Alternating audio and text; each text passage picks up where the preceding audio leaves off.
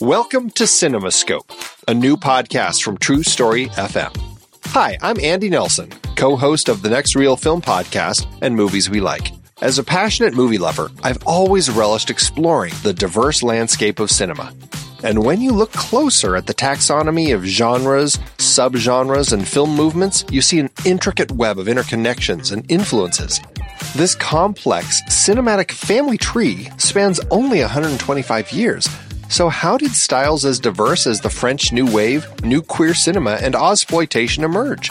What cultural, economic, and technological forces sculpted these styles? And what hidden threads unite them all as part of the same fantastic art form? Those questions sent me on a journey to explore each style and trace their impacts, all to better understand the bridges between different styles. And that led me here to CinemaScope. In each episode, I'll be exploring one particular genre, subgenre, or film movement in depth, inviting expert guests to help us all better understand what defines that style, how it came to be, and what branches it in turn influenced on this big cinematic family tree. For example, how did German Expressionism shape American film noir? What's the difference between westerns, spaghetti westerns, and Brazilian nordesterns? We'll examine the economic and socio political forces that birthed categories like blaxploitation, and we'll spotlight visionary films and directors key to the evolution of different styles. So join me as we explore the complex forces that shape film's evolution and appreciate the diverse creativity possible in its relatively brief history. Let CinemaScope be your guide to understanding this art form we cherish how its genres blend, bounce off each other, and advance a rich tapestry of storytelling innovation. Together, we'll gain a deeper appreciation for this wondrous, shape shifting medium. Our journey begins soon. Be part of this adventure by subscribing to CinemaScope today.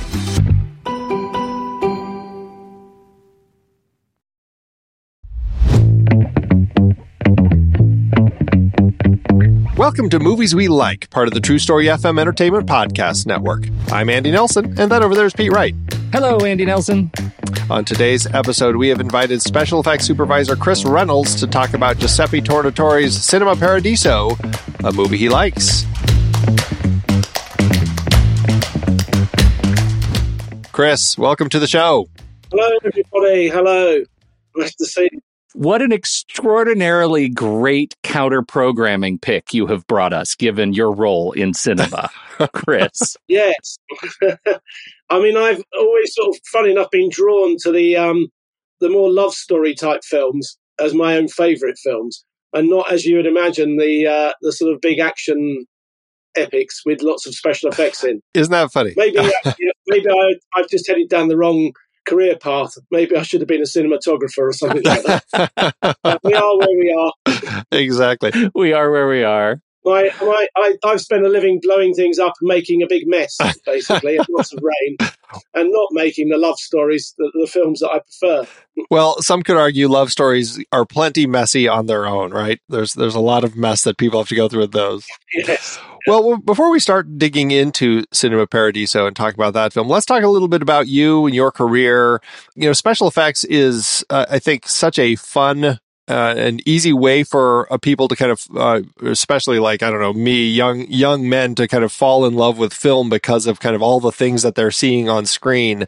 You know, what was it when you were young? Like, what was it that kind of captured your eye about uh, special effects? Like, do you remember like when you first started noticing it as something that people were doing? I left school when I was sixteen, and I started working in engineering. And I don't really remember too much being sort of too involved in thinking I would end in, end in a, a, sort of film working in the, the, the the business I'm working in now. I had an uncle who worked on Thunderbirds, and he used to come back with stories about that. So that's sort of that was part of sort of my early life. But really, I was involved in engineering. But I remember what happened when I went to university later in life. I went to university when I was about twenty.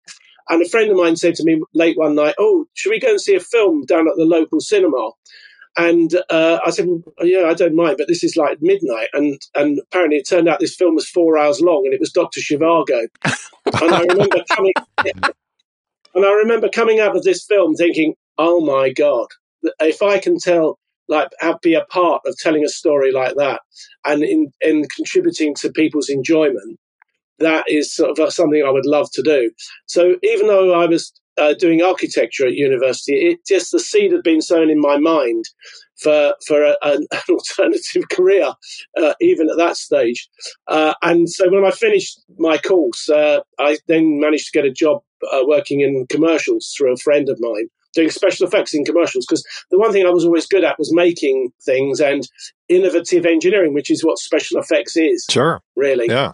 So I so I got a, uh, worked in commercials for about a year, and then I was lucky enough to get a job at the BBC, and I was at the BBC for twenty years.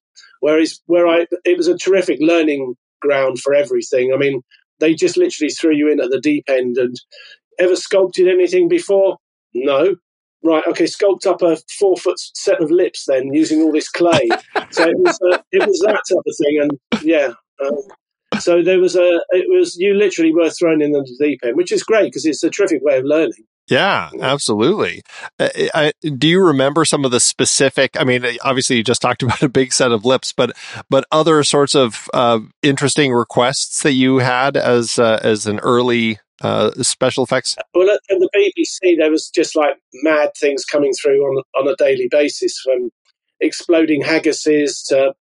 Uh, I worked on the Blackadders, which are still quite well known today. Uh, uh, and I made the uh, the green, the famous green that he's sort of supposed to have invented, and, and uh, like he's, he's supposed to try to make gold, but he doesn't. He makes a big green splat instead. And so, in the story terms of like Blackadder and things, it's quite well known. So I, I had a hand in making that, and uh, and, and doors that Rowan Atkinson was thrown through as Blackadder. I worked on 'Allo 'Allo with uh, uh, with all sorts of funny uh, bells that dropped over people's heads, giant bells that were dropped over people's heads, and then the classic sort of like machine gun hits and anything like that.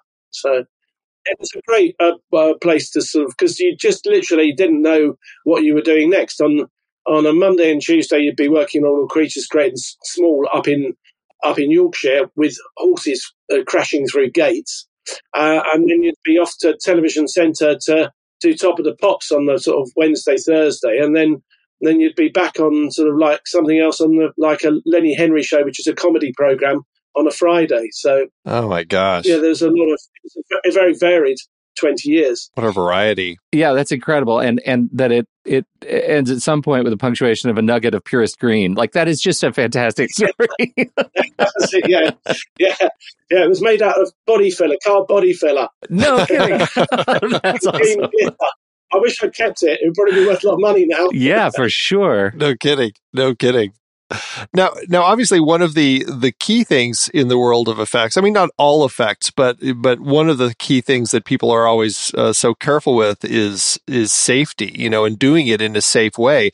Uh, obviously, you know, there's you can blow things up and just blow it up, but then the the whole idea of going into effects in a way where people can be interacting with it in a safe way. Like, uh, I mean, that's such a critical part of uh, of this whole process. I yeah. mean, is that is that kind of a, a, whole other sort of learning curve in figuring out? Okay, we can blow this up, but what what elements do we need to do to incorporate into that to make sure that it's safe? Well, everything needs to be planned, really. I mean, we've uh, just been working on a Disney uh, job.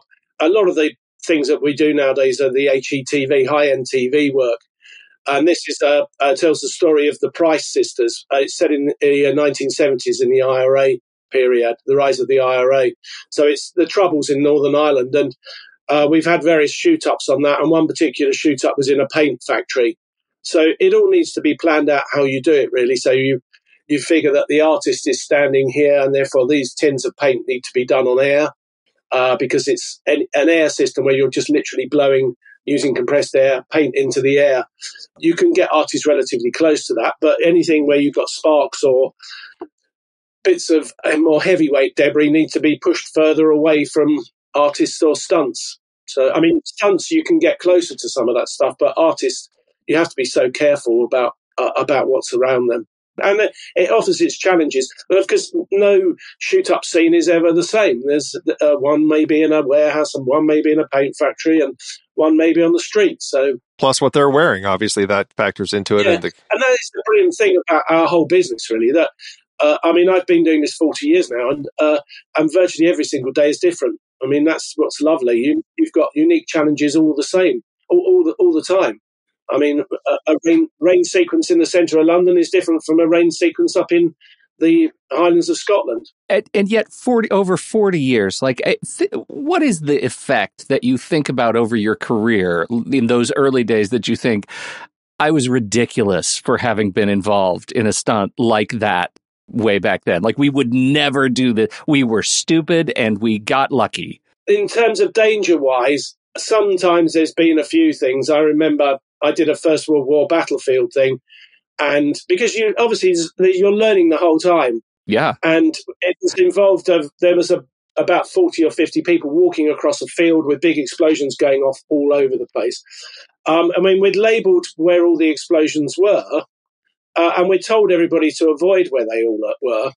I remember watching it as we were doing it and just seeing one of the artists jump right over the top, or one of the background artists jump right over the top of one of the explosions and thinking, you just can't rely on people's own uh, sense to not do something as stupid as that. And yeah, we did get lucky that that the explosion didn't go off. And we did have an element where we could see all the explosions, but there were sometimes it wasn't like 100% that you could see. Because when you're looking at, along a field, it's difficult to get perspective of where people are. You sort of need to be up high.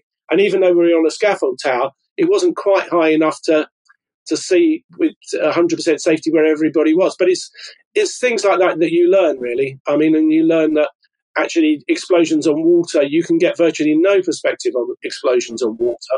So you think the explosion is here, but actually it's probably a lot further away or it's a lot closer to you because there's just no reference to it. But it's a learning curve all the time. It's a learning curve, but you have to balance the learning learning with uh, what's safe. And if it gets to a point where you're not quite sure about it, it's better to not do it at all. And that sometimes does happen. I mean, I still find now that I say, no, we're not doing this. We're not being rushed into this, or we're not doing it like this. We, we're gonna we're, we'll do it, but we need to take our time and do it properly, rather than try rush it at the end of the day, which all too often happens with special effects sequences. And, that's actually an interesting uh, point, shifting into kind of like the like the way that effects are handled now i'm not sure if the state of unions as far as like over here in the us versus over there in the in the uk as far as like the world of effects if if they have unions over there or not. But i know over here that's kind of a big conversation in the realm of uh, of all the especially this year with the various conversations about unions and the idea that the effects the people working on effects don't have a union and like they're overworked and and it's it's so much that they're being asked to do. I mean, how much does that play into it? And and do you feel like things need to be changing? Well, the unions in the UK are not as strong as they are in the US. Having said that, there are agreements between producers and crew, really about amount of hours that are worked and those sort of things.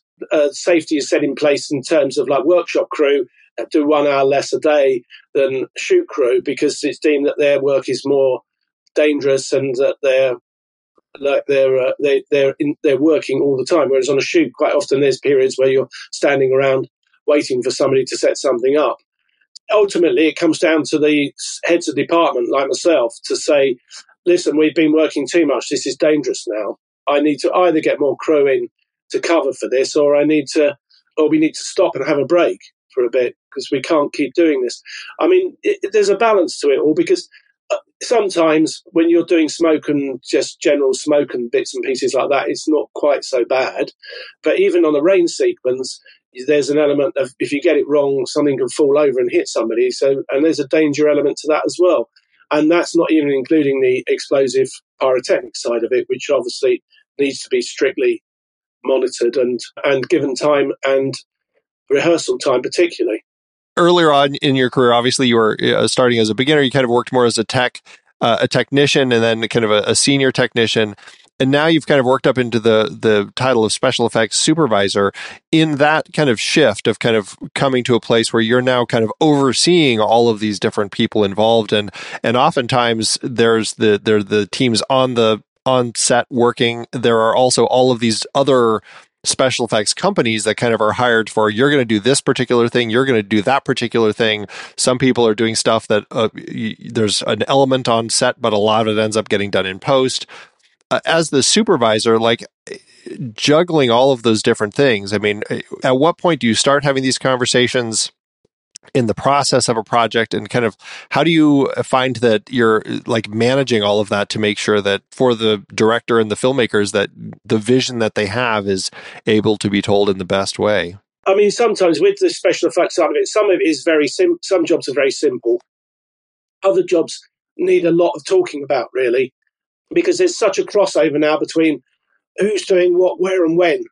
So i mean what we tend to do is we tend to have a meeting which is a page turn, and we just literally go through a, an effect sequence and we page turn on the effect sequence and go, okay, right. So the the chocolate spewing out of this person's ear.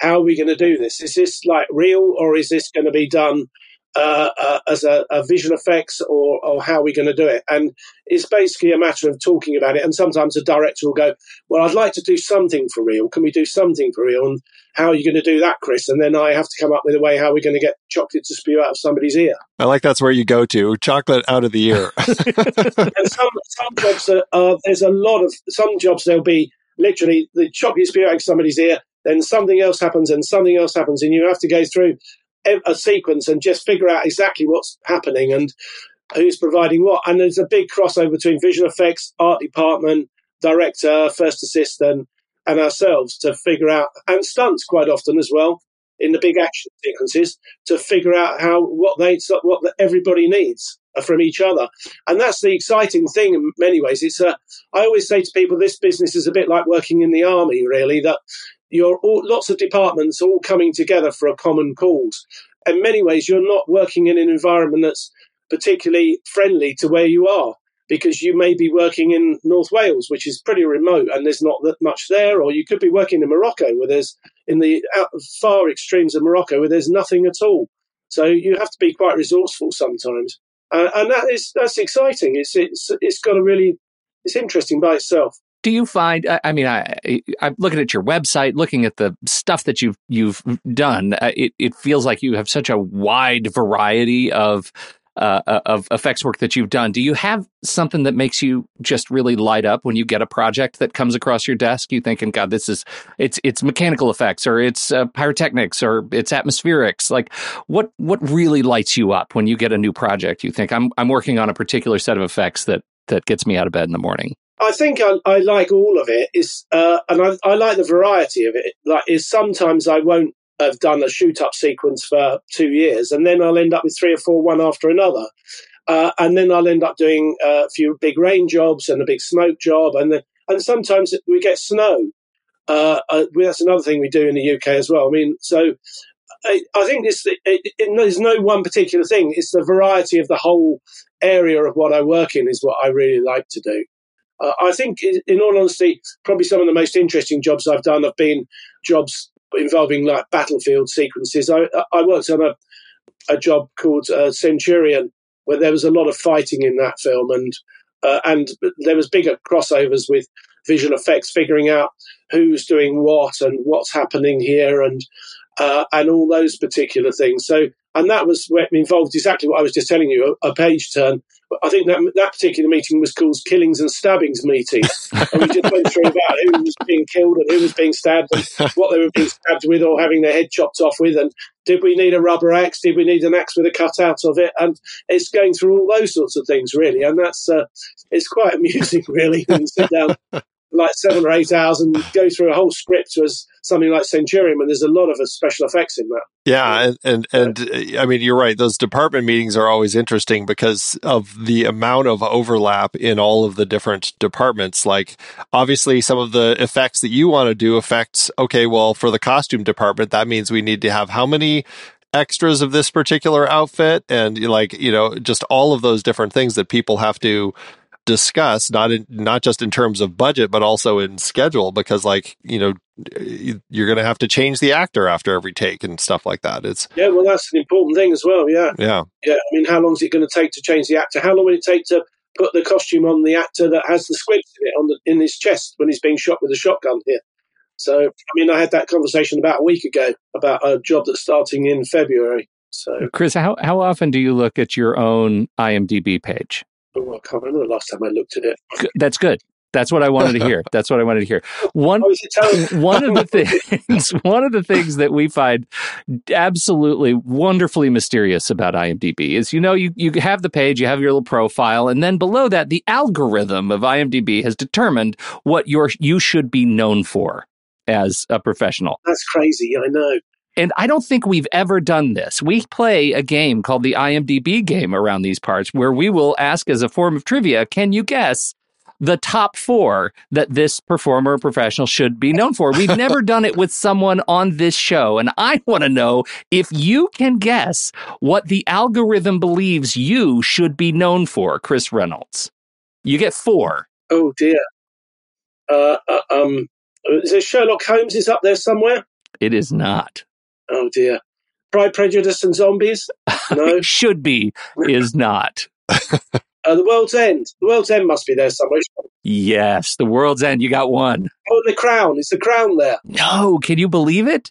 50 episodes. Considering how much you've worked on that, yeah. I mean, look No, how so- massive The Crown is at the moment. I know.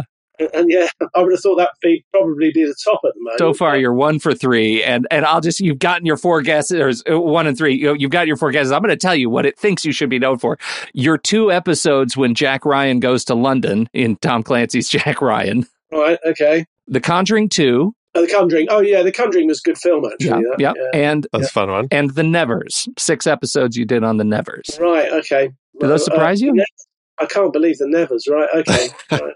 Yeah, It's always a guessing game with that. It's a mystery. Some of these things. it things. really Yeah, it is. is. I, It it, is. it is one of the our very favorite movies around these parties. The World's End, though the, the Edgar Wright work he did with Edgar Wright, and, and yeah, that was, it was a good film. That one was. It came out well in the end. Yeah, I think it did. Do you have any? I mean, I'd spend a I did seventy one as well. Have you seen? I would have thought seventy one might be up there. Have you ever seen seventy one? No. It's a really good uh, film. Another film about the IRA. Funny enough, about the Troubles, set in 19, in uh, the Troubles. It's, it was it was made on a pretty low budget, but it's actually a very good film. Uh, and there was a lot of special effects on it with burning cars and uh, all sorts of things happening. As uh, it tells the story of a young British soldier who gets caught in a riot behind the lines in a riot, and he tries to escape. He's being chased by members of the IRA, uh, and uh, it's about his story trying to get back to the lines, and then seeing some pretty uh, uh, underhanded things that the British special services were doing over there as well. It's a it's a really interesting film. It's a good film. Looks interesting. Yeah, Yeah, I'll have to check that one out. definitely get that on the watch list. It's definitely worth a watch.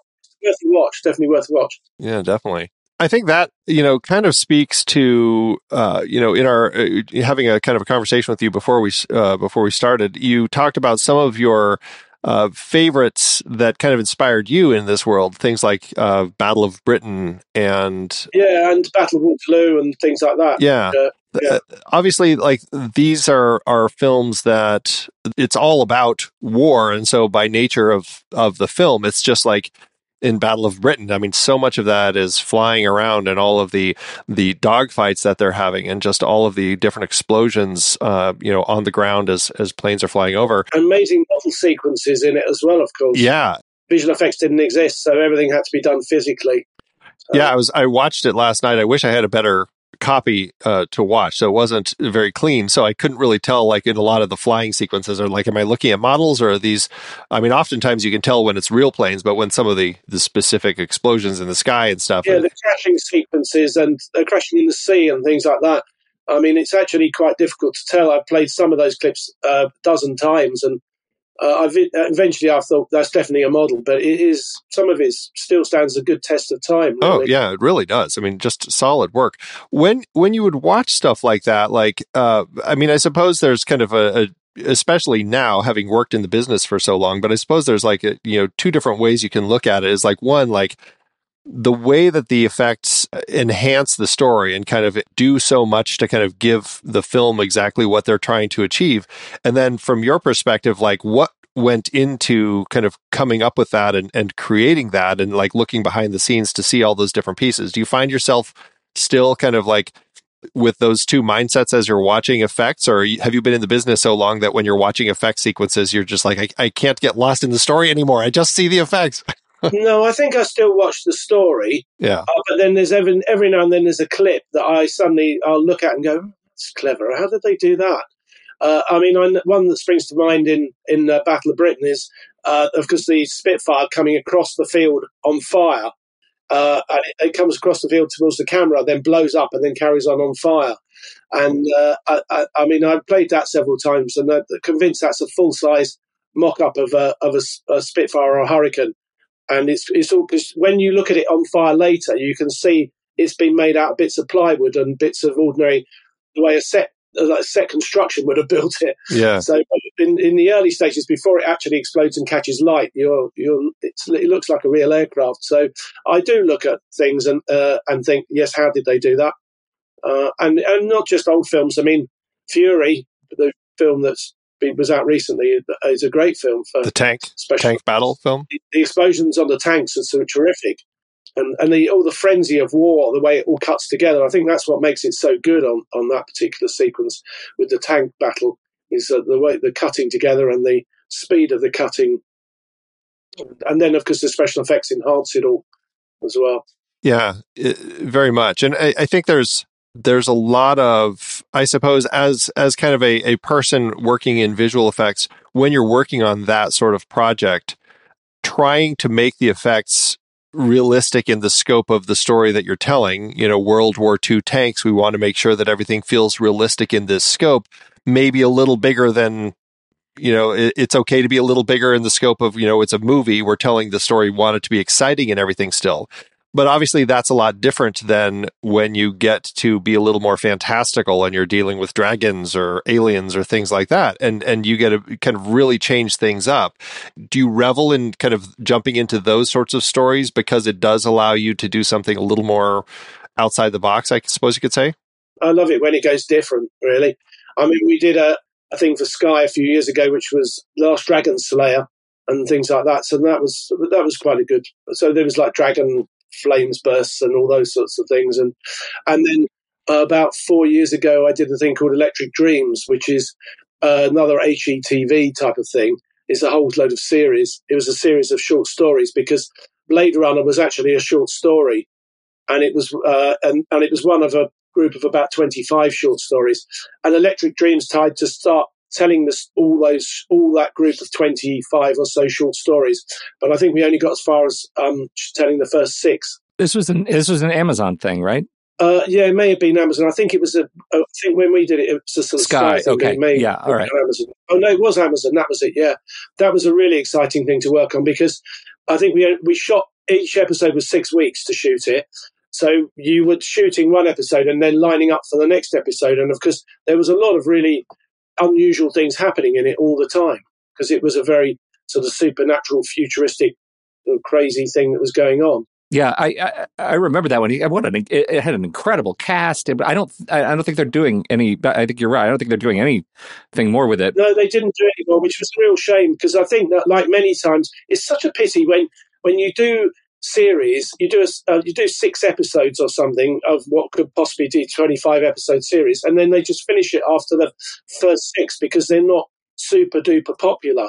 But that quite often happens with a lot of series. Really, things are not always massively popular in the first series, uh, and it quite often it needs the second series to to really get it geared in. Right for people to discover it. I mean, uh, look at look at Black Mirror, right? Like uh, you know, they had Electric Dreams had such a fantastic Black Mirror vibe, which was already popular that it just felt like they they gave up a, a bit too soon and just based on Philip K. Dick's shorts, like just the fact that yes. you were, yeah, I mean, I, I loved watching those. I, I had so much fun with that series, and it was such a disappointment when it didn't keep going because I'm like, there's so much more. It was, it was, and it was really good fun to work on, and it had some really nice cast and the crew, very talented art department who were joining out the different sets at short notice, and that was a really interesting thing to, to do, interesting job. Yeah, for sure. Uh, before we jump into our conversation about uh, Cinema Paradiso, I just want to gauge, we're, we're as as we record this, we're toward the end of 2023. What films from this past year stand out to you as like the the films that uh, really kind of set a high mark in the world of visual effects? Do you have any particular favorites that you've seen this year? Not, not really, to be perfectly honest. I mean, the uh, I haven't seen Oppenheimer. I've got to say, sorry, and I haven't seen Barbie, which are two of the biggest films this year.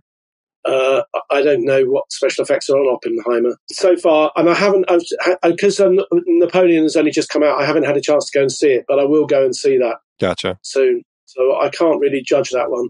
But I would guess that's probably got some really good special effects in it. I mean, there's certainly, especially the sorts of effects that would light you up. And it's filmed in the UK with a lot. There's a lot of technicians here, special effects technicians, which are really good. I'm not so sure who the special effects supervisor is on it. I think it might be Neil Corbould, in which case it'd be really good. So yeah. I mean, Ridley Scott and battle scenes, put those two things together, inevitably yeah. you're going to have fantastic things to watch. So, a lot of really great things to watch in that one. I mean, I think like a lot of people now, I I spend a lot of time watching uh, stuff on all the streaming channels. Yeah, so, yeah, right. Yeah, that's very true. Like, like, most people do, really. So, There's a, a glut of content. It's it's hard to it's hard to choose these days. Yeah, which is a good thing, really. Yeah, absolutely. Uh, I've been watching the latest series of The Crown, which I which I think is really good. That's come out really well. What are the what what sort of work are they asking? Or were they asking you to do on The Crown? Well, the crown is, I mean, generally we've got a couple of people on it all the time, so it's a bit of haze, a bit of rain here and there, and then we get the odd thing which is different. Like uh, in the last series, there's a whole lot of tin cans where the two princes are shooting tin cans off of a wall.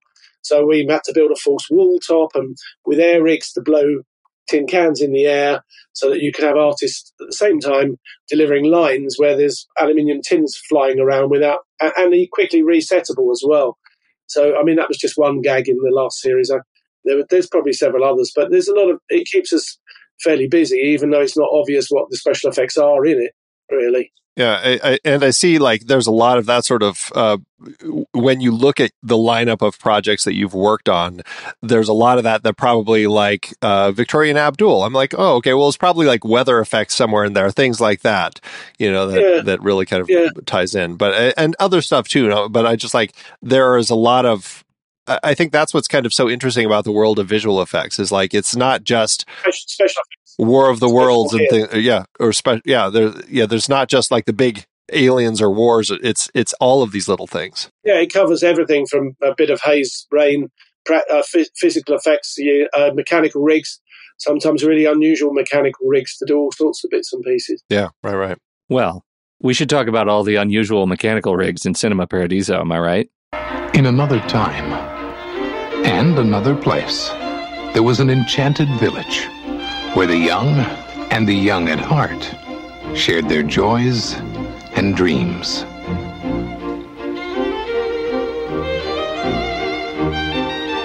Where a boy made mischief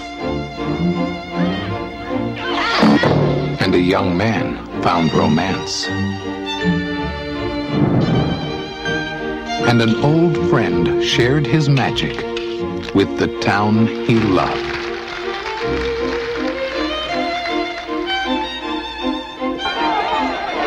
Every Saturday night they came to share the fantasy.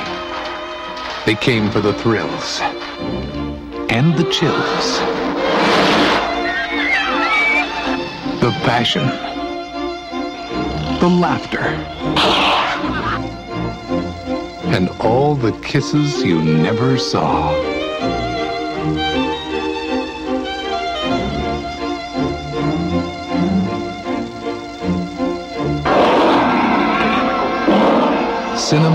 Paradiso.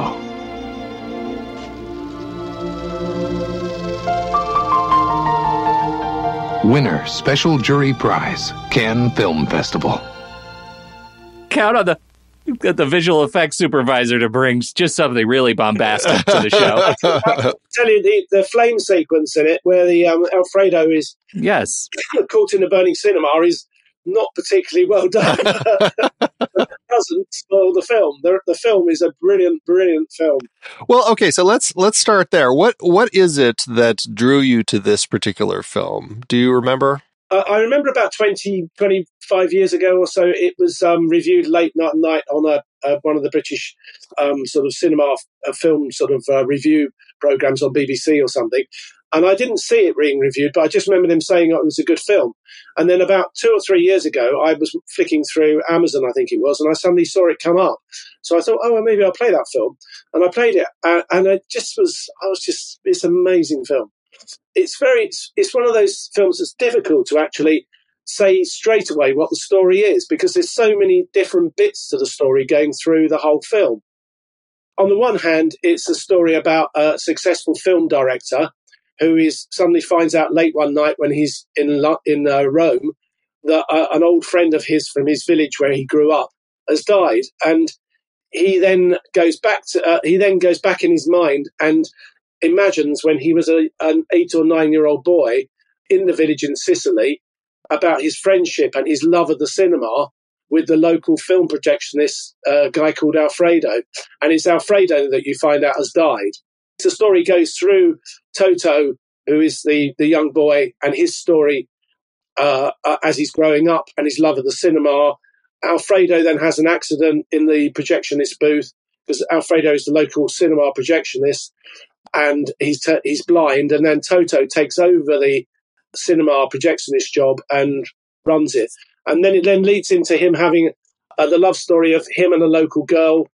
And uh, it mixes in with the local village life and the all the scenery around the local village and all the characters in the village all going to the cinema and all the all the films in the cinema. It's got some brilliant images in it and a great story running through it as well that's that's I think the thing that I find so kind of magical about it. I mean, it is really about this this young kid and his and finding this passion at such a young age for cinema and the joy of not just watching the movies, but really kind of like he's always been kind of I mean, as a you know, as a as a kid interested in the behind the scenes, but in in the world of the village, it's that really means the projectionist and the booth and the idea of like cutting scenes out when the the priest doesn't want certain scenes included and all of that sort of stuff. That, that, of course, uh, is a quite an important part of the story. Yeah. Uh, but you never really find that out until the end. Exactly. Right. Right. Uh, that the priest has the scenes cut out, the kissing scenes cut out right. uh, of the films because he doesn't think that the uh, that the villagers should be watching these films with kissing scenes in right. them. Too pornographic. Yeah. Too pornographic. Yeah. And then, of course, as the film goes on, that's almost the final ending of the film, is where you suddenly Alfredo's widow gives Toto the uh, an old film reel, which he then plays, and in it is all those kissing clips played over with the music of Morricone's amazing music over it all, which uh, which is just like it's. I mean, it's probably one of the best film endings ever and such a celebration of not just cinema, but just like it's all clips of like passion and love and so it's it really becomes like this love for the passion really and and that's i think what makes that that final uh, watching that final montage just so magical because it really kind of celebrates that. And the other bit i liked about it as well is because during most of the early part of the film because uh, apart from the very opening sequence uh, toto is a poor uh, a boy whose father was killed in the war and his mother's struggling to bring him up and it's about his uh, him finding uh, an escapism, which was the cinema in, in, the local village. But then, right at the end, when that clip is played at the end, you see Toto going into the film production company in Rome and handing the film to a projectionist, asking him to play it, and people coming up to him and going.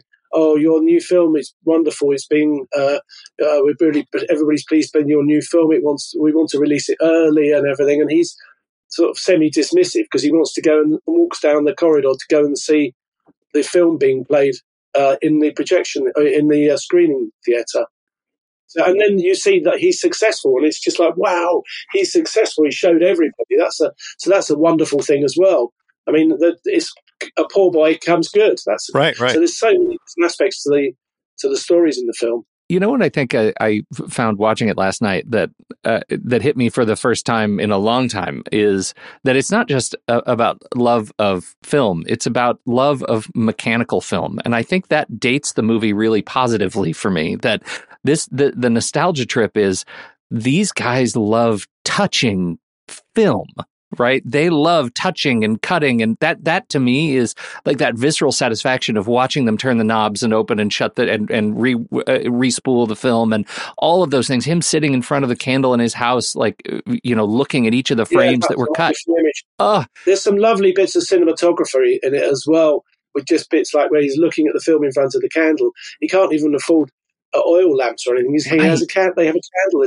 And then and then the the the sequence, you, you know, uh, as they as they realize what a gift film is to the community uh, that they'd known all along, but they that they turn that return that gift by just adjusting the mirror and projecting the film onto the building yeah. across the square. It's it is just uh, it, it, and all the local villagers all come cheering. out in the square to watch it being projected. And and they sit the way that yeah. the way that's shot, the way that everybody stands in a perfect square as if they're in a theater right they they all line up perfectly it's it is uh it, it, visually it's just in, incredibly touching and then toto turns around to sit with a big grin on his face to alfredo to say uh, that's brilliant alfredo you know and because we got to also mention how amazing the young toto is in the film i mean I can't remember. Hang on, this is where you, uh, you need to. Uh, Salvatore Ca- Salvatore. Yeah, Salvatore Cascio. Yeah, he, yeah. he, apparently he grew up. He was he lived very close to the actual village it was filmed in, and uh, he was given the part because he looked so good. But he's just so brilliant playing all the roles as a child actor. You'll never you never really think this is a child actor doing these bits. You, it's all so natural. His look round and all his looks, everything is he. I think that's another reason that the film's so successful because he holds half of the film together so well, really, as the child Toto. Yeah, really, right, right. It's good. Like when he's trying to wink. like there's three people that play that role, of course, because there's the child, there's the uh, successful film director, and then there's the sort of teenager. And, and his story is largely the one with the love story where he meets the the beautiful girl and and and that whole connection. And it it was a very interesting I, I'd kind of forgotten that element of the story about how I mean, he's a typical boy growing up. He has this draw to this beautiful new girl in town and all of this sort of stuff. But I had forgotten how much of uh, how important the element of what Alfredo already sees in Toto that Toto doesn't recognize in himself but he is the driving force that says don't stay in this town. You know blonde girls are always trouble. Like all of these different things that he keeps kind of pushing with toto because he kind of recognizes there's more to you. You have this drive. You need to get out of this town and pursue your passions. And i think that's such a key part of the story. Don't be like me. Don't stay here in the cinema booth. Get out of this town. I don't want to see you anymore. And then of course towards the end of the film you see him leaving the town on the train, uh, and the, and Alfredo's in the station, and with uh, with Toto's mother and his sister waving goodbye uh, as the train pulls out, and then you've got the shot looking over Toto leaning out the window as he's leaving everybody behind. That's that's a great shot by itself. But yeah, he's he's the, like the driving force. He was a sort of father replacement figure, truly that pushed Toto into his success, really, which was is another lovely story by itself, really. Which version did you see? The 155 minute version or the 173 minute version? For our purposes here, I, I ended up watching what I the Blu-ray that I have, which is actually about the two-hour version, which I think was the initial international cut that we first got released here in '88. And I thought when I had it, I was I was talking to Pete about this before we recorded. I thought I had bought it after they had released the extended like three hour director's cut.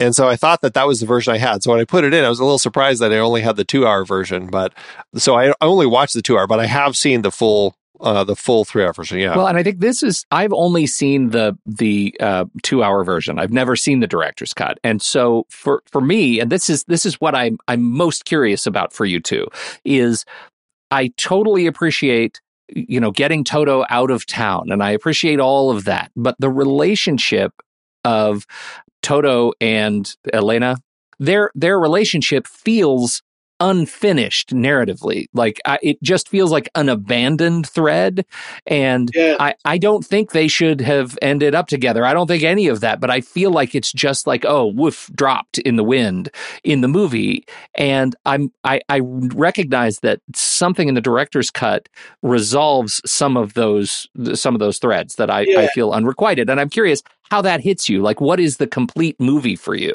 Well, actually, if you watch the 155 minute version, the two hour version, and you can be bothered to watch the whole of the credits, funny enough, right at the end of the whole of the credits, because the, the credits play with little tiny four or five second clips of the film through them. But the last two clips, uh, one of those is a young, very young uh, Elena looking round like that. And then it's a cl- another a cut of Toto in a cafe. The next clip is a cut of Toto in a cafe doing a double take round like that, as if like he's just seen something. So that uh, so that like actually hints to what the 90, 173 minute version is like. That it's it's obviously he he sees a young girl in town which looks like young Elena. Uh, he follows her in his car, goes to her house, sees her then come out with a, with her father figure, which he recognises as a friend of his from school, from college days.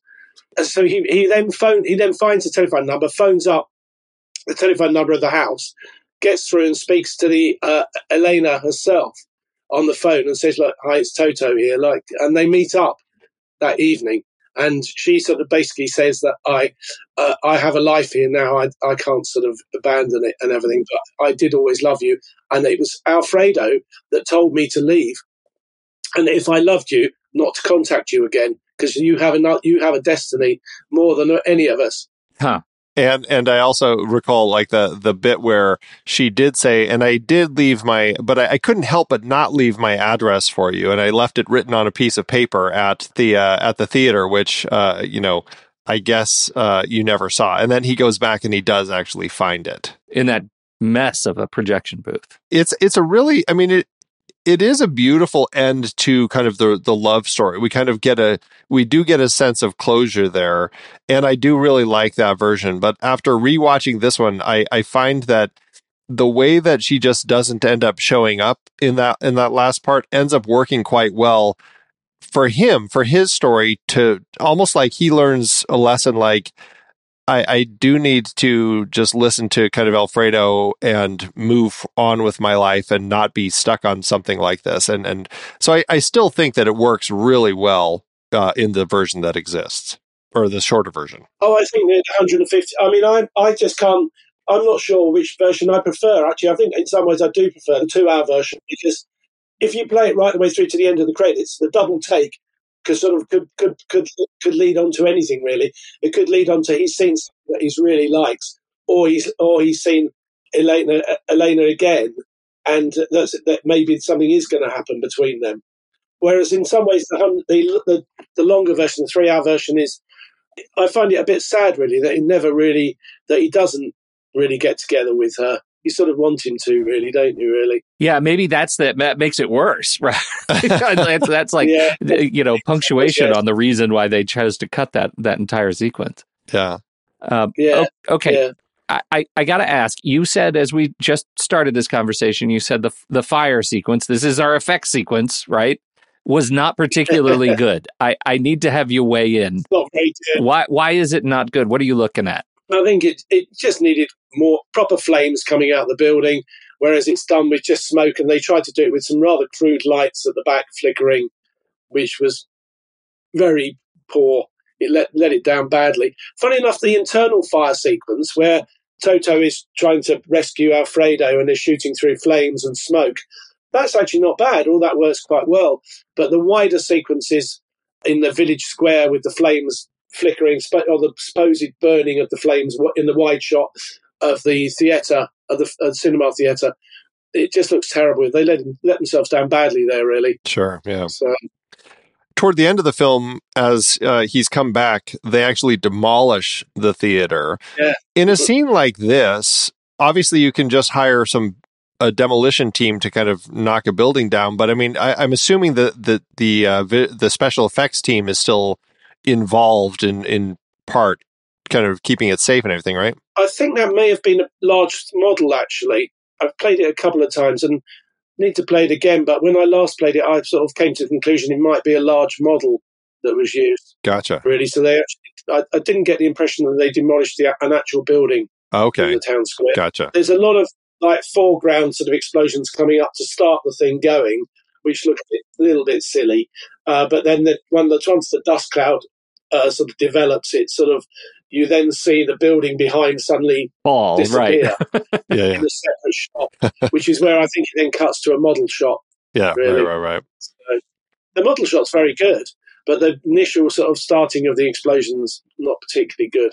I, I mean, it probably would have been to do it properly. It would have meant building a full size uh, theatre fr- sort of frontage on a on a lot somewhere with matching the surrounding buildings and demolishing that or blowing that up for real. I mean, cutting out the bottom section and letting it drop on itself.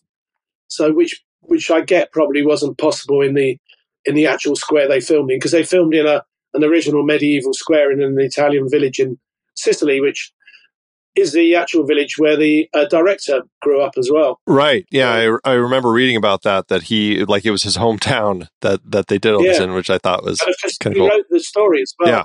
right. Right. Yeah. He uh, Tornatore is an interesting director. I've only seen. Uh, I have not seen a lot of his films. I think I've only seen this one and then The Star Maker, which which came out a few years later. But uh, has not been a filmmaker I've seen a lot of of his works. I miss like The Legend of 1900 and Malèna. I've heard some pretty good things about those. Uh, have you seen many of his other films? No, I haven't seen any of his other work. I mean, I think this this sometimes it's like when you have a, a director who really uh, believes in something close to their heart. I mean, it's probably based slightly on on when he was younger himself in that in that It town. has that feeling for sure. Yeah. the local cinema and his love of it all. And uh, sometimes you get the best stories when they're written from the heart, don't you? Really, and uh, close to home.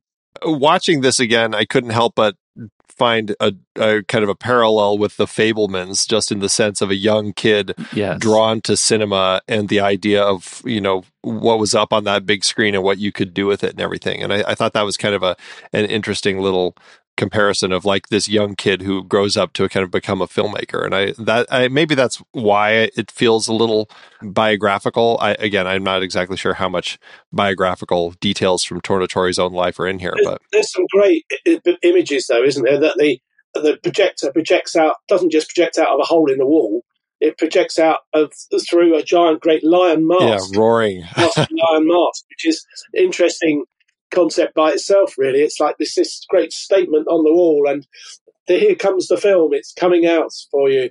The lion is sort of spitting it out across the screen. I always wish that more movie theaters would do that and incorporate something really interesting like a lion's roaring mouth over over where their projection uh, uh, where they're projecting from. Some sort of gargoyle. Yeah, right, right. And then, because the whole village comes together in the thin, in the cinema to watch these films, you've got the, the rich people above in the gallery, and then the poor people below, and all the young kids, and the whole village is playing out there. Really, sold. And we get to watch it out play out over time. I mean, it's it's kind of you know as the war is progressing, and so you're seeing some interesting elements of you know soldiers off at war. You have one family who's kind of looked down upon because the you know as they say, the- oh he's the communist or whatever.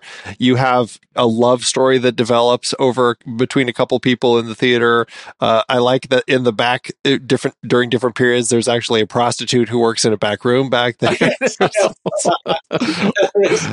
yeah, it's it's Yeah. like a wide variety of characters that we meet through uh through just watching them and that's Yeah. this is one of those stories that gives you a real sense of the community over time uh, with uh, like we're just getting to know these people and we spend time with them and really are drawn to their love of the stories that are that they're watching up on the big big screen whether it's romantic or whether they're all crying yeah, or the big actions sometimes, aren't they? Yeah, yeah and, and or like or always fun when they're all like booing or something like there's plenty of those yeah. too and, and of course, when the cinema burns down, uh, uh, it just so happens that one of the local guys in the village has won the national Yeah, lottery. right right So he decides to spend his money on rebuilding the cinema. So he then becomes the sort of the big cinema boss. And it's a beautiful cinema.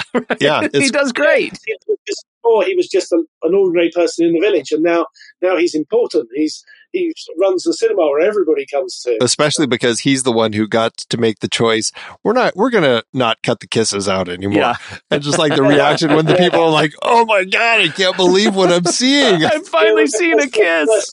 Kiss on the screen, and everybody is like, all the boys are kissing with their mouths open. right and that old lady is like oh my god yeah no, it was it's very fun to watch. Well, and, Um, and what a what a wonderful again the nostalgia trip about the mechanics of film produ- uh, film presentation when they have they have to exchange reels back and forth by bike as the movies are playing between two theaters. I must say, I do, I do miss sort of not having film cameras on jobs any longer.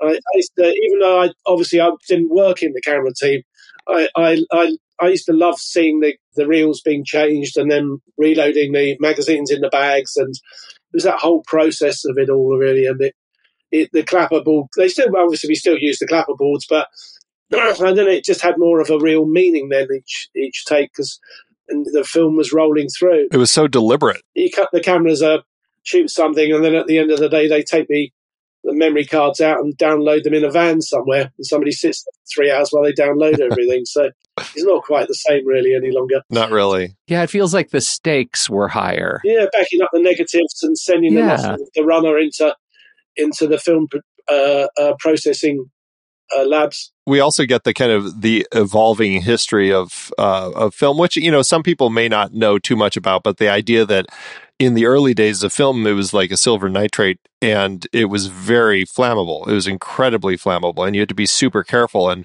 And we kind of get that evolution shown in the film because there's that part where he's holding up a strip of film with a flame under it, trying to show Yeah. to show uh, Alfredo, look, Yeah, they- yeah, Believe it, and people couldn't believe it; it wasn't flammable anymore. yeah, yeah, Yeah. and because Alfredo is sort of wishing that that had been around when he had his accident. exactly, yeah, yeah. because it's ironic that really uh, the, the the village projectionist becomes blind and uh, and can't see anything that he's projecting anymore. In fact, in the, in the t- three hour version, uh, when uh, Elena goes up to see Alfredo in the booth, Alfredo's sitting there at the projector with the film playing and just going through, and she's talking to him, and he, that's when he's telling her, uh, "Leave leave Toto by himself. Uh, he has another, he has destiny." And Alfredo can't even see the film. He's just sitting there listening to the film run through the projector, uh, which is a sad image, really. It, it is, but I, I liked the way that they. It's almost like this hint of like this magical realism that they play with him at some points, like when he's sitting there, and this is after he's already blind, but he's just like, uh, "The film's out of focus," and and you know, yeah. that- of course it was. It's like okay, and Toto's like, "How did you know? What's going on?" Yeah, Very fun. Beautiful. Yeah. Love letter. It it really is a love letter to uh, to film, and I think Yeah. that's one of the things that um, I, I think has just connected people to it for such a long time. And it's not just a film; it's just about like his message at the end, like make sure whatever you end up doing that you love it. And I think that is such a great message. And again, not just for people who are working in the film industry, but whatever it is you're doing, like find that passion in your life and just and stick with it. You know, you're never going to be bored. You'll always be happy. and always be fulfilled as well. And fulfillment doesn't always come with money, although it is quite useful to have it sometimes. a useful Can't tool. Can't help. I'm not going to turn it down. But, but actually, I mean, I go and do a few talks in schools here and there if I manage to find the time, and that's some of the things I say uh, when people are asking me about the business, what I love about the business, and it's just like that fulfillment of actually making something. You, uh, I feel I'm making something that certainly with, with some of the stuff I've done, uh, hopefully will be seen in a hundred years' time. Still, people will still be looking back at it. Really, if you look at a lot of films, I mean, some of them films like Ben Hur, which is I'm not sure how old that is now. It must be coming up for It was, 75 yeah, years. it's 50, Amazing. I mean, 59. it's still, so, still a, a, a good watch. Yeah, I mean, it's still yeah. Uh, And again, just how big, especially like those Cecil B. DeMille films, just is so big. mm. I mean, it's just really impressive. So, Andy, uh, uh, we love this movie. How did it do at award season? Did everybody else love it as much as we did? It was a much beloved film, 25 wins with 32 other nominations. And you have to remember at the time, like this was the short version of the movie. So people loved it Yeah. just as much as they ended up loving the uh, longer versions later. At the Oscars, this film won Best Foreign Language Film. At the David Di Donatello Awards, which is uh, Italy's essentially their Oscars, Tornatore was nominated for Best Director, but lost to Armando Olmi for The Legend of the Holy Drinker, which sounds like a great film. I need to see that one. It was nominated for Best Film, but also lost to The Legend of the Holy Drinker. Ennio Morricone's score won Best Music. Uh, it was nominated for Best Producer, but lost to Filiberto Bandini for uh, Caro Gorbachev. And uh, Pupella Maggio was nominated for Best Supporting Actress, but lost to Athina Cenci in Compagni di Scuola. Well, all right. Uh, I, those are some sad losses at the D- Donatello Awards. Well, it just makes me. I really need to find the legend of the Holy Drinker now. the legend of the Holy Drinker. I, I, feel like that's the one that's gonna. That's like the the the uh, key that's gonna unlock a lot of things for us in movies. Exactly. Uh, is that we have to see that movie? Um, how to do it at the box office to make any money? This little tiny baby film. Well, Tornatore had a relatively small budget for this lengthy film. I'm not sure what it was in Italian currency at the time, but it translates to 5 million or 12.85 million in today's dollars. The movie opened November 17th, 1988 in Italy and actually was received poorly at the box office, so Tornatore cut the film down to just over 2 hours for the international release, which was received well as we just said. The film won the Special Jury Prize at Cannes in 1989 before opening limited February 2nd, 1990 here in the States. It maxed out at 124 screens its 13th week and did relatively well its theatrical run, going on to earn 12.4 million domestically and 3.4 million internationally for a total gross of 40.5 million in today's dollars. That includes its director's cut re-release, uh, it seems, uh, but it just goes to show that the draw it does have a draw for audiences. With such a long running time, though, the film lands with an adjusted profit per finished minute of just $160,000. Still, a success overall. I just found on on Giuseppe Tornatore's page, he directed a documentary on Ennio Morricone, and I can't find any place to watch it. It feels like a thing that I need to have in my life. It took me ages to find the three hour version of the film. Uh, Actually, it's not very easy to find some of this stuff, really. Hard hard to track down some of these. Yeah. Yeah. Yeah. Frustrating. It's like a treasure hunt by itself. Yeah. right. At the end, like, I found it. Yes, Right, exactly. It's it. He did. Uh, uh, he did end up. Tornatore did work with Morricone until Morricone passed away. But uh, I just Ennio Morricone. I mean, we've already talked The about how great his music is, but just stunning. And then this was the, perhaps the only one that I've noted where his son actually comes in and and does one of the themes, which I was like, oh, that's actually kind of interesting. And I haven't followed his son to see if he kind of continued in the composing world, but it's. I mean, the music here is just. It's just top notch. if you took the film by itself, it's a terrific film anyway. And then with one of the best film scores ever overlaid over the whole top of it, is like, it's like, yeah. That's why I think it makes it such a special film, really. Truly, truly, truly. Well, Chris, I mean, this has been such a fantastic conversation uh, about your career and everything, and uh, this fantastic film. Yeah, thank you so much. Do you have a, a place online where we should direct people to go check out and see what you're up to? I mean, I know they can look at your website to kind of check out your reel and everything. And sometimes I'm a bit wary because otherwise I just get so much post. It would. I, I used to advertise a lot, and I've actually my show my uh, my uh, uh, uh, uh, website is actually quite out of date now because I haven't bothered updating it to be perfectly honest because I don't need to because I get the work anyway. And all I found was that I just get so much post, I just can't cope with it all. I mean, I'm busy enough with the job without answering people's questions all the time. Because I, uh, one of the things that I probably in the UK that I was most famous for for a while was a thing called Robot Wars. I don't know if you've ever seen. I, I've heard of it. Heard of Um, it? Yeah. Well, actually, it started in the US, and then it was uh, the format was taken to the UK by a, a, a producer, and it was basically these little. I think you guys know it as battle bots. Yeah. Right, yeah, right. Yeah, Uh, that's yeah. and uh, in the UK, it became a thing called Robot Wars, and they had they had their own house robots in Robot Wars. So in the UK version, so they all had their own personalities, and and there were like five or six of them, and, and they, I designed them, and I had a team that built them, and they literally became personalities, and, and they were famous by themselves.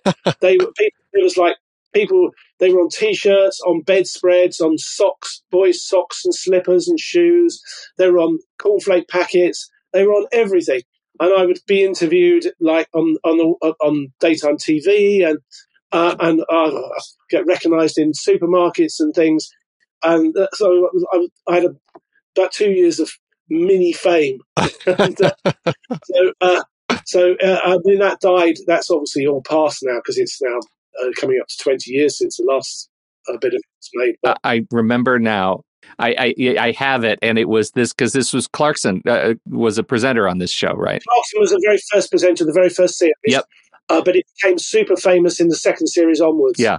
and the, the robots, like especially Killalot, it literally became a became a household name. That is And so funny. I'd go into pubs and be sitting in pubs with friends, and I'd hear people sitting on tables next door discussing what what robots they were going to build, and and oh, you know, I'd get those house robots, and I'd be sitting there thinking, God, it's. I mean, it was an amazing thing because what I liked about it most of all was it actually encouraged young people to be interested in engineering. Sure. It made engineering cool, is what it did, which has always been one of my big sort of bugbears, and trying to encourage people to to of all sexes to get involved in that type of thing. And it did. It did a really good job for the seven or six series it's ran for. Fantastic. Well, obviously, there's still some some thread of that because I mean, there are still like robotics clubs and all that sort of thing in in schools. Yeah. And so I think that there's still a Yeah, and draw. BattleBots in the states, I understand, is doing really well, but they don't have uh, they don't have their own house robots anymore. The reason we had them in the first series was because uh, most of the contestants' robots were absolutely useless, and we'd have had no show. there was no competition. We'd have, we'd have had no show at all if we hadn't have had the house robots. These, these house house robots could move around. I mean, some of the contestants' robots were so bad that we had to pull them on fishing line to make them look as if they were doing something. oh my god! pull them across, and the other robot would go slamming into them, and at least you can once then you can have a bit of a like with one robot pushing the other one around, you'd feel that something was actually happening. Yeah, right. Oh, funny. It was, uh, it was dreadful in the first series. The Clarkson series was was dreadful. It wasn't Clarkson's fault. It was just that people just weren't up to building hundred kilo robots Sure. that could drive around and slam axes into the, into somebody else. So, Well, he needed to be busy blowing up cars, so it, that was he, he had other things going on. So So funny. yeah, So funny. yeah, we progressed from there. Oh my yeah. gosh. It's almost like the world now, but funny. Yeah. Yeah. right. Well, I mean, Chris, thank you again so much for joining us here. We really, really appreciate it. No, no, good, good to see you, and uh, Yeah, it's a real treat. yeah, stay in touch. Yeah, absolutely. And for everyone else out there, thank you so much for joining us. Uh, we hope you liked the show and certainly hope you like the movie like we do here on Movies We Like.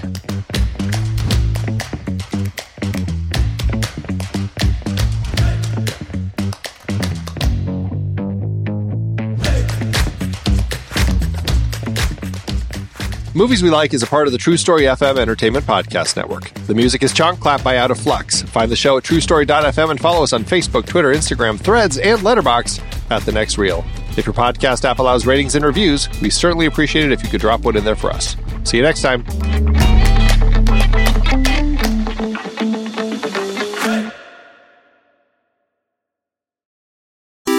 Andy, according to my friend Internet, this is what Letterboxd is. Letterboxd is a global social network for grassroots film discussion and discovery. Use it as a diary to record and share your opinion about films as you watch them, or just keep track of films you've seen in the past. Showcase your favorites on your profile page. That is a lot. You bet it is. That's why I want you to tell our fair listeners just one thing you do with Letterboxd that has changed the way you watch movies. Let them have it. Okay, are you ready for this? So ready. I love lists. As of today, I have 246 lists in my account. I use them to track the movies I watch, organize them in all sorts of different ways. I track them by hand. I clone lists from other people. I use them to plan what I'm going to be watching, all sorts of things. I just, I love creating lists. It's a fantastic tool. Sexiest animated characters. Andy, what is this? We love Letterboxd, and if you're a movie lover, we are sure you will too. And when you upgrade from the free account, you will remove ads and support the great Kiwi team building this amazing service. Just use the discount code NEXTREEL or visit thenextreel.com slash letterboxd to get 20% off your pro or patron membership. And it works for renewals as well. You know what I got the other day, Pete? Stephen King's latest. Want to borrow it? Do you know who you're talking to? What do you mean? Andy, when's the last time I read a paper book? It's been decades. I would much rather use Kindle or better yet, Audible. What am I thinking? I don't read paper books anymore either. I'm an audiobook guy all the way. For those looking to listen to the books behind the films that we've talked about here on Movies We Like, not to mention all the other podcasts in the Next Reel family, get a free audiobook download and 30-day free trial at thenextreel.com slash audible. There are so many great adaptations from movies we like available in audio form. Early on, we covered Casino Royale with director Matthew Gratzner. You went through all of the 007 books on Audible, right? I did indeed. what a series. We also covered Room with legendary Dee Wallace and Never Let Me Go with costume designer Alana Morshead. We chatted about Fat City with cinematographer Sam Levy and Silver Linings Playbook with the great composer Harry Gregson Williams. 101 Dalmatians and Bambi. Apocalypse Now, There Will Be Blood, The Thin Red Line. There's so many great adaptations with so many great guests, and you can get all these as audiobooks on Audible, along with thousands of other great reads. Producing this podcast is a lot of fun, but it does take a lot of time. We have already dropped the dynamically inserted ads because they are so annoying and have no connection to our content. Plus, they just jam those things in wherever they see fit. We listened when you said you didn't like them. So now we're directly appealing to you, our dear listener. Please consider an Audible subscription to help support movies we like and the Next Reel's family of podcasts. I've been using Audible along with my family for decades now. I love it, and I've read hundreds of books through it. Couldn't be more pleased with their service, and I know you'll love it too. Head to thenextreel.com slash audible and get your free trial. It really helps us out and you have a world of over 200,000 audiobooks open to you. So much great material available. Dive in with a free trial and get your first free audiobook at thenextreel.com slash audible. Start listening to amazing audiobooks of your favorite movie source material with your first free audiobook today. That's thenextreel.com slash audible.